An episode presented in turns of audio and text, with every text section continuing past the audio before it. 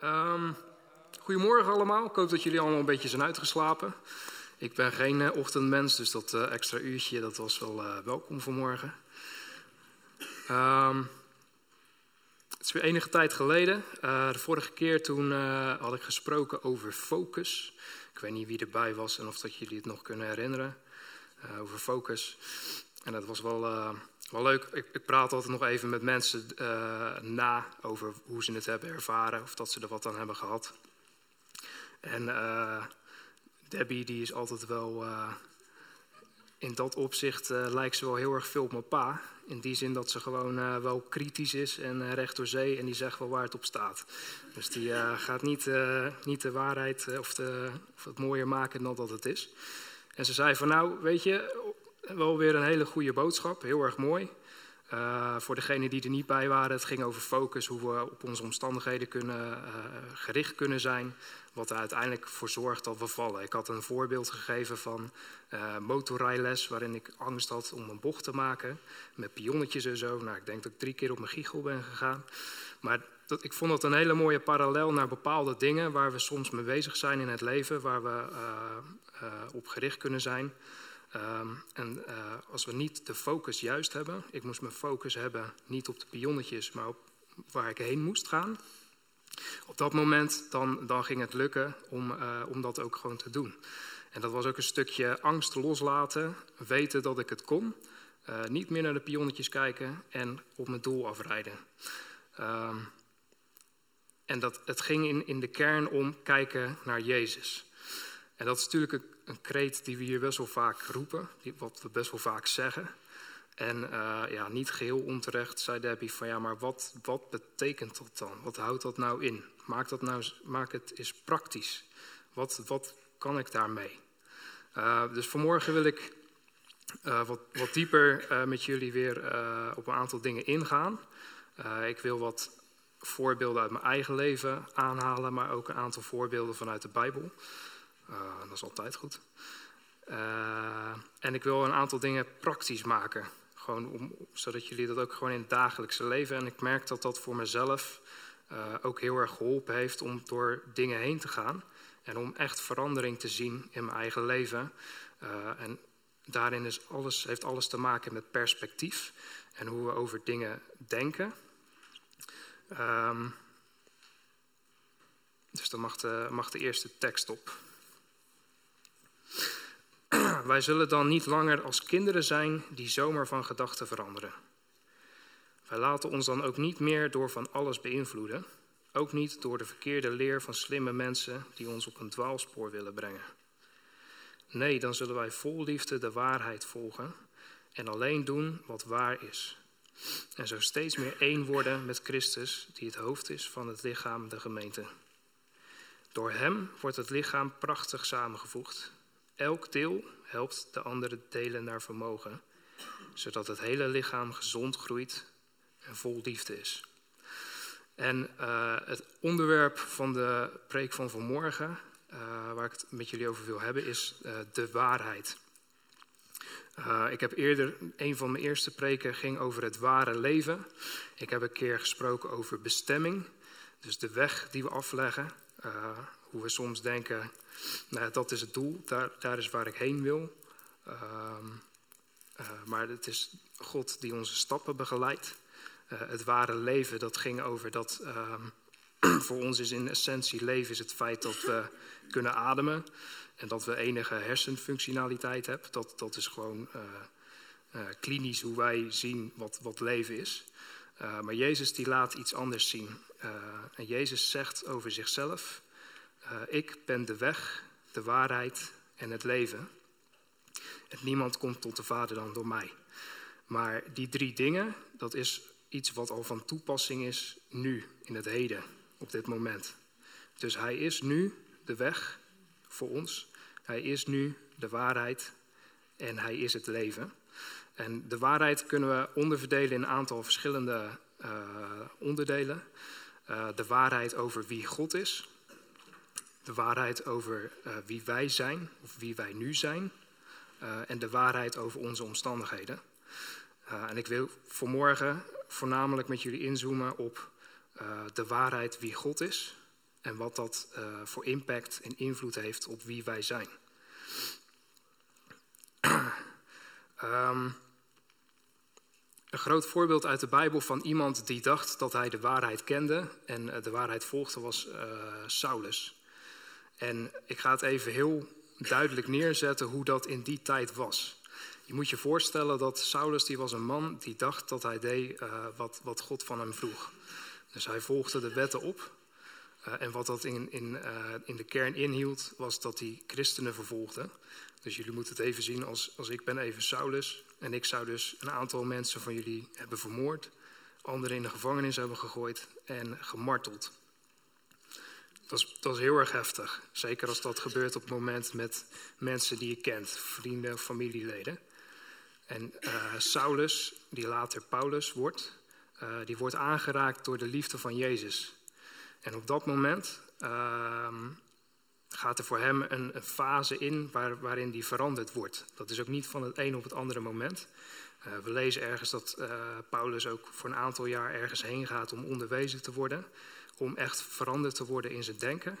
Over hetgeen wat hij al die jaren heeft geleerd, wat erin gestampt is uh, door de, door de fariseeën. Om daar opnieuw naar te gaan kijken. En hij uh, ontving de Heilige Geest.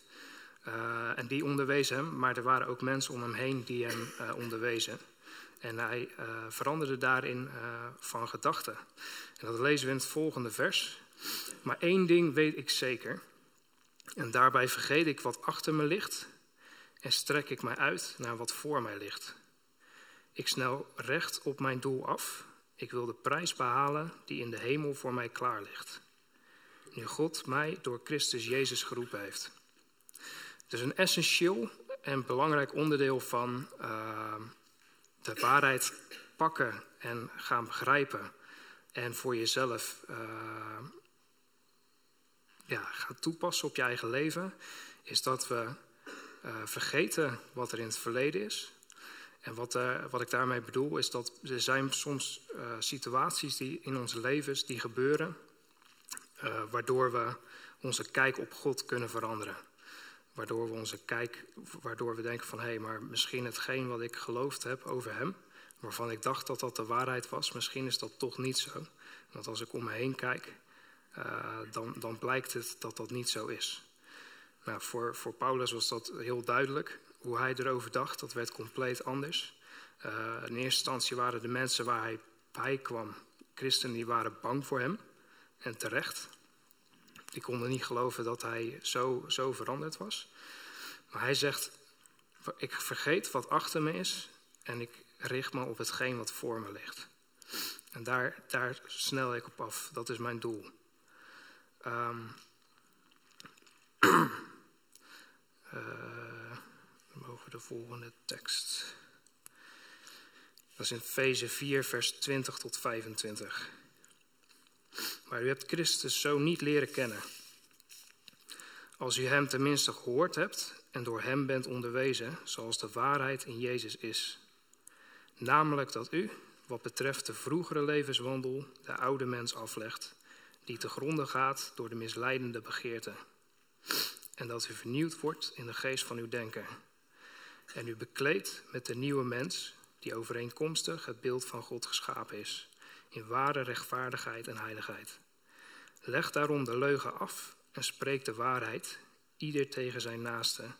Wij zijn immers leden van elkaar.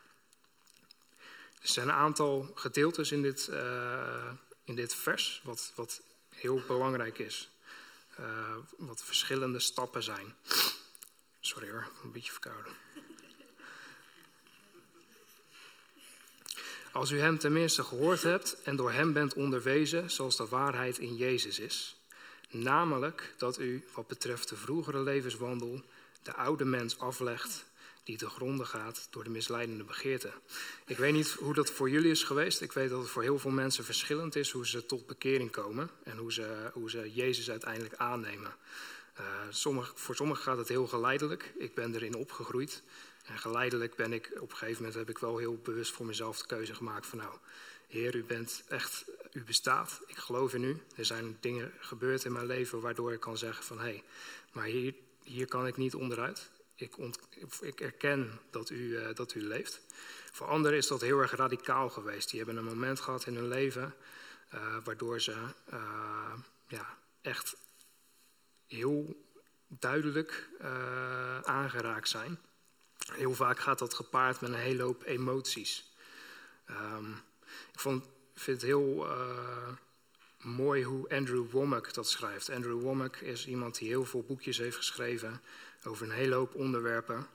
Echt een hele grote man van God. En hij zei toen ik uh, tot bekering kwam, leek het alsof ik alle soorten drugs, zeg maar, tegelijkertijd ingenomen had. Zo'n ervaring uh, kreeg ik. Zo volkomen op een wolk in de hemel.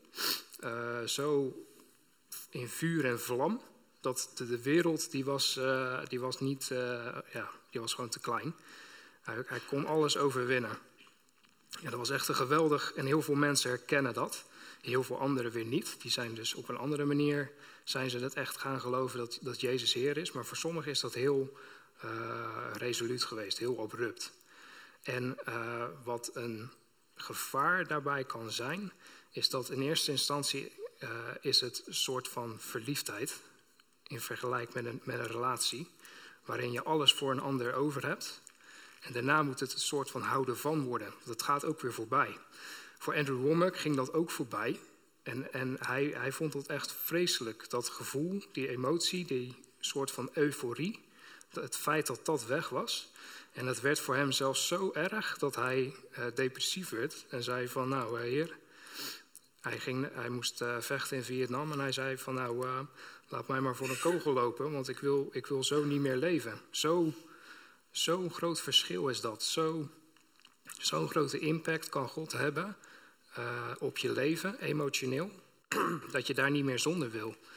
En uh, sommige christenen die, die gaan van conferentie naar conferentie naar conferentie op zoek naar een ervaring met God. Um, en God die had Andrew Womack ook heel duidelijk gemaakt van... hé, hey, uh, het feit dat ik van jou hou, dat is niet afhankelijk van jouw emotie. Um, ik vond het ook heel mooi wat, wat Jessica, wat je, wat je zei tijdens dat nummer. Van laten we uitspreken uh, wat we weten dat de waarheid is, ondanks dat we het niet voelen.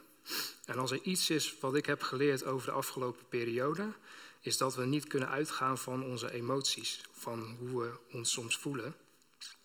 En dat we ons af en toe echt resoluut moeten verzetten tegen bepaalde leugens die, uh, die onze vijand uh, ons probeert in te fluisteren.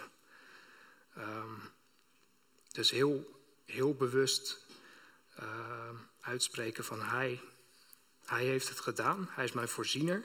Wat David ook zei tijdens de opening. Op gebied van financiën, op gebied van carrière, van een baan. Ehm, alles wat je nodig hebt. Hij is een raadsman voor dingen, ook op gebied van carrière, ook als je kinderen krijgt en daar raad voor nodig hebt. Uh, alle gebieden waar je hulp bij nodig hebt, advies. Uh, hij is een raadsman. Hij is een helper. Hij is een schuilplaats. Op het moment dat je niet meer ziet zitten en je hebt geen uitvlucht en je weet niet naar wie je toe kan gaan, dan is hij een schuilplaats. En dat, daar is, dat is iets waar we ons ten alle tijden van bewust mogen zijn. En wat we voor onszelf mogen uitspreken, uh, waarin we ook elkaar kunnen bemoedigen. um, dan gaan we verder in het vers. Namelijk dat u, wat betreft de vroegere levenswandel, de oude mens aflegt, die te gronde gaat door de misleidende begeerten. En dat u vernieuwd wordt in de geest van uw denken. En dit is zo belangrijk dat we die, het vernieuwen van, op het moment dat we gered worden, dan zijn we een nieuwe schepping. Dus wat dat inhoudt, is dat wij niet meer onze rechtvaardigheid of het feit dat we bij God uh, komen hoeven laten afhangen van onze daden. Hij heeft voor eens en voor altijd heeft hij alle schuld die wij hadden, heeft hij weggenomen. Hij is voor ons aan het kruis gegaan en daardoor mogen we uh, tot de troon van God komen en genade ontvangen. Dat, dat is een feit wat op dat moment gebeurt. Alleen, ondanks dat we dan een nieuwe schepping zijn, hebben we nog vaak wel heel veel, heel veel oude denkpatronen. Dingen waar we uh, uit het verleden, wat we hebben geleerd op een bepaalde manier, en waar we los van mogen komen. En hoe we, uh, en hoe we daar anders over uh, mogen nadenken en anders mogen gaan zien. En daarom is het belangrijk dat we vernieuwd worden in de geest van ons denken. En dat is een proces wat, wat gewoon doorgaat. Dat kan ons hele leven duren. we zullen steeds weer tegen dingen aanlopen. Ik dacht dat ik de genade redelijk goed begreep. Nou, nadat mijn pa is overleden, toen kom ik toch wel weer achter dat ik soms weer gewoon keihard aan het werk was. En heel erg mezelf veroordeelde. En het is zo belangrijk dat we blijven uh, vernieuwen. En dat we de waarheid blijven lezen.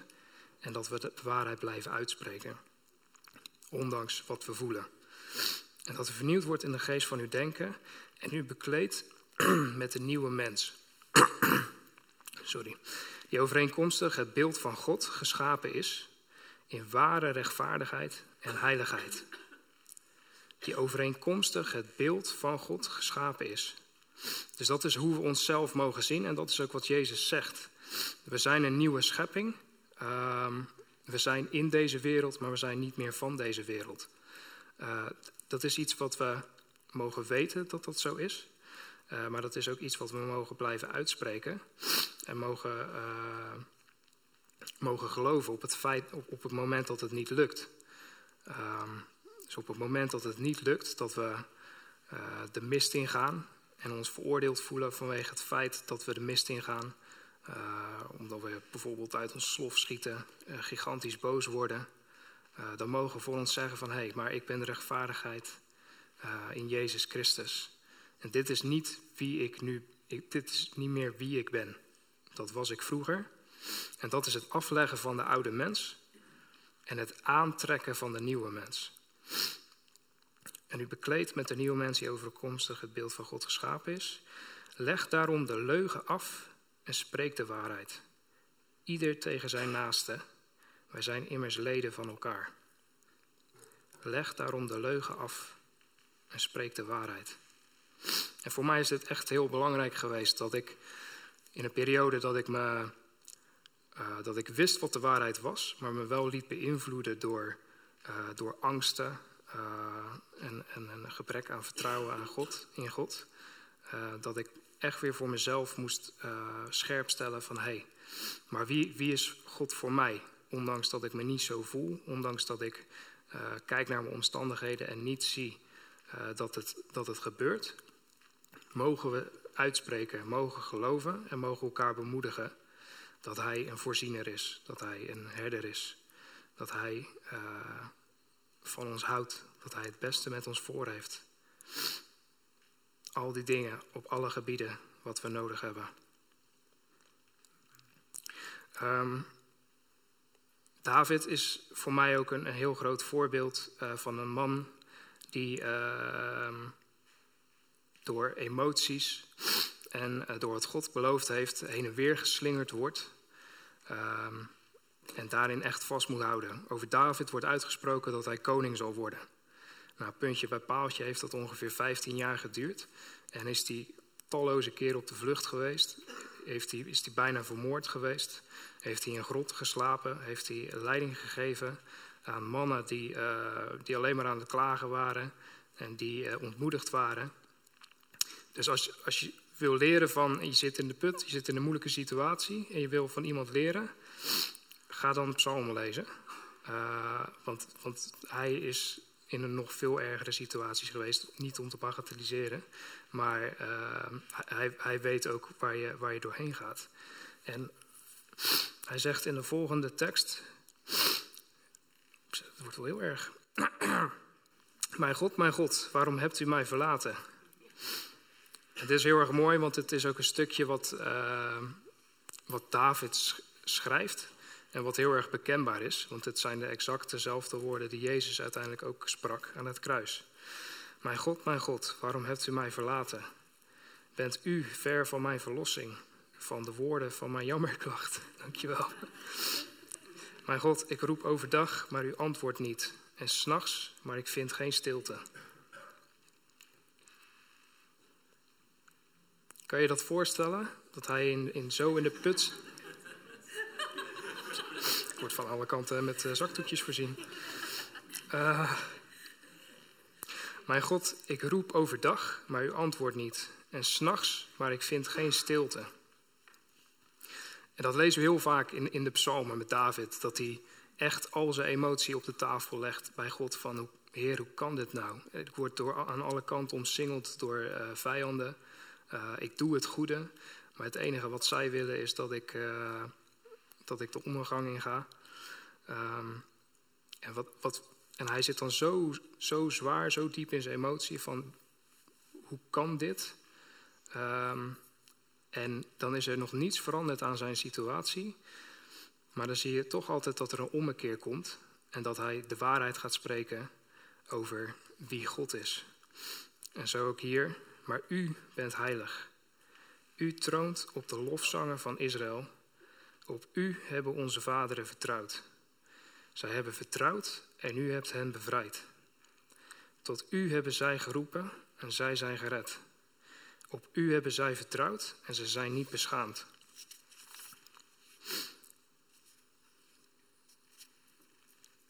En we, lezen ook heel vaak dat David zegt: U bent mijn, mijn, uh, mijn schuilplaats. U bent degene die uh, rust geeft voor mijn ziel. Uh, en u bent mijn sterke hand. En uiteindelijk zien we door het leven van, van David dat, dat God hem zegent en dat hij hem een, een groot en belangrijk man maakt. En dat hij trouw is, vooral. Um, ondanks dat zijn situatie op dat moment nog niet veranderd was. En ondanks dat hij zich niet zo voelde. Is ook, dus als we angst hebben, dan mogen we uitspreken wat we weten dat de waarheid is. En zijn waarheid staat boven de waarheid in de wereld. Hij kon dingen doen die we uh, in de wereld niet uh, voor mogelijk verklaren. Dus hij kon vermenigvuldigen. Hij kon in een instant kon hij de storm neerleggen. Zijn waarheid staat boven uh, de waarheid die we om, om ons heen zien en de waarheid waarvan we denken dat we dat voelen.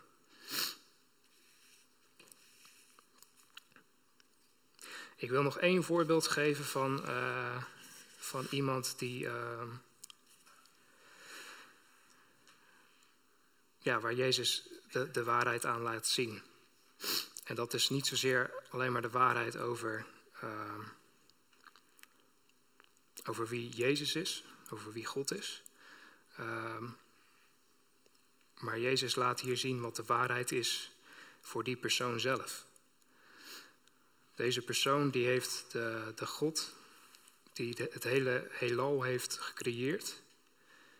Uh, die God die tevens zijn vriend was en tevens zijn leraar, zijn meester was. Dus waar hij alles van leerde, waar hij naar opkeek. Uh, deze man die heeft hem verraden.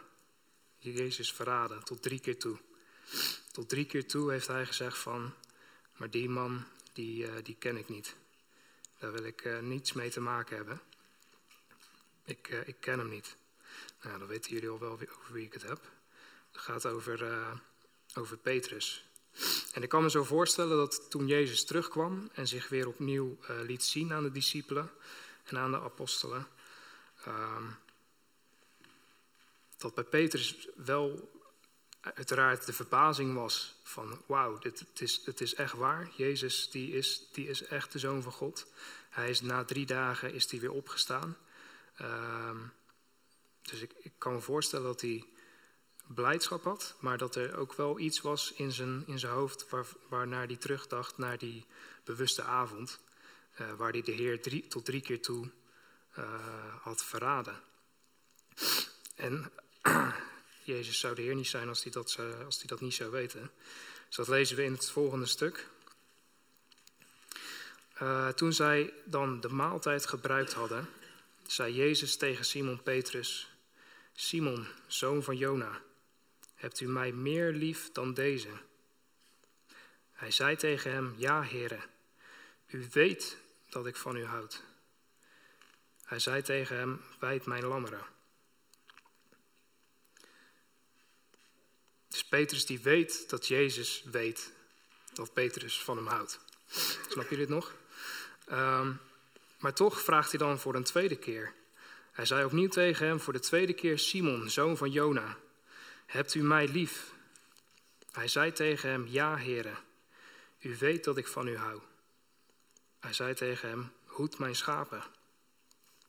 En nu komen we bij, bij een keerpunt, bij een heel belangrijk gedeelte. Hij vraagt het voor de derde keer, dus je zou denken van nou, er verandert niet zoveel. Hij zei voor de derde keer tegen hem, Simon, zoon van Jona, houdt u van mij? Petrus werd bedroefd. En ik denk dat hier toch nog iets zat van hem, van pijn uh, en moeite, waarin hij dacht van, hé, hey, maar ik, ik, heb, ik heb Jezus wel tot drie keer toe verraden. Uh, ik weet dat hij van me houdt en ik weet dat ik van hem hou. Maar Jezus die, die stipt dat wel aan. Van hé, hey, maar Petrus, uh, Simon, zoon van Jona, hou je van mij? En dan moet Petrus hardop voor de derde keer zeggen: Ja, Heer.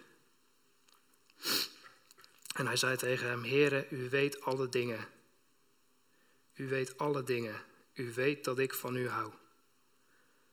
Jezus zei tegen hem: Wijd mijn schapen. Dus wat hier gebeurt is dat uh, Jezus die geeft hem enerzijds, uh, stelt hij zijn vertrouwen in Petrus. Van uh, ik, ik, stel jou aan om ehm, voor mijn schapen te zorgen. Wat een hele grote verantwoordelijkheid is. Eh, en anderzijds herinnert Jezus Petrus eraan dat Pet Petrus echt, echt van Jezus houdt. Dat daar geen twijfel over mogelijk is.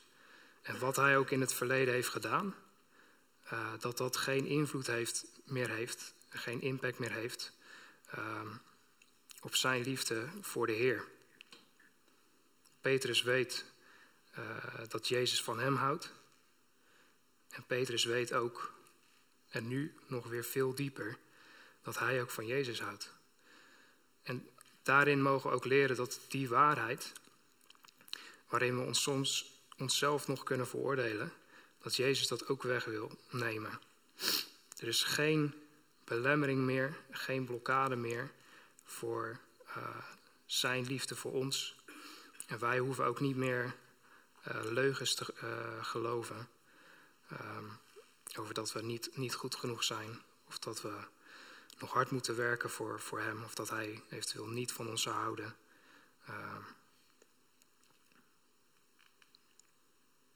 Dat, dat is er niet meer. Ik wil afsluiten met dezelfde tekst als uh, die ik van tevoren uh, op, de, op de sheet had. En uh, ik ga er verder niets meer over zeggen, maar misschien kan die er een tijdje op blijven staan. En denk er gewoon over na. En mocht je in, door dingen heen gaan, het is wel weer heel erg zwaar beladen.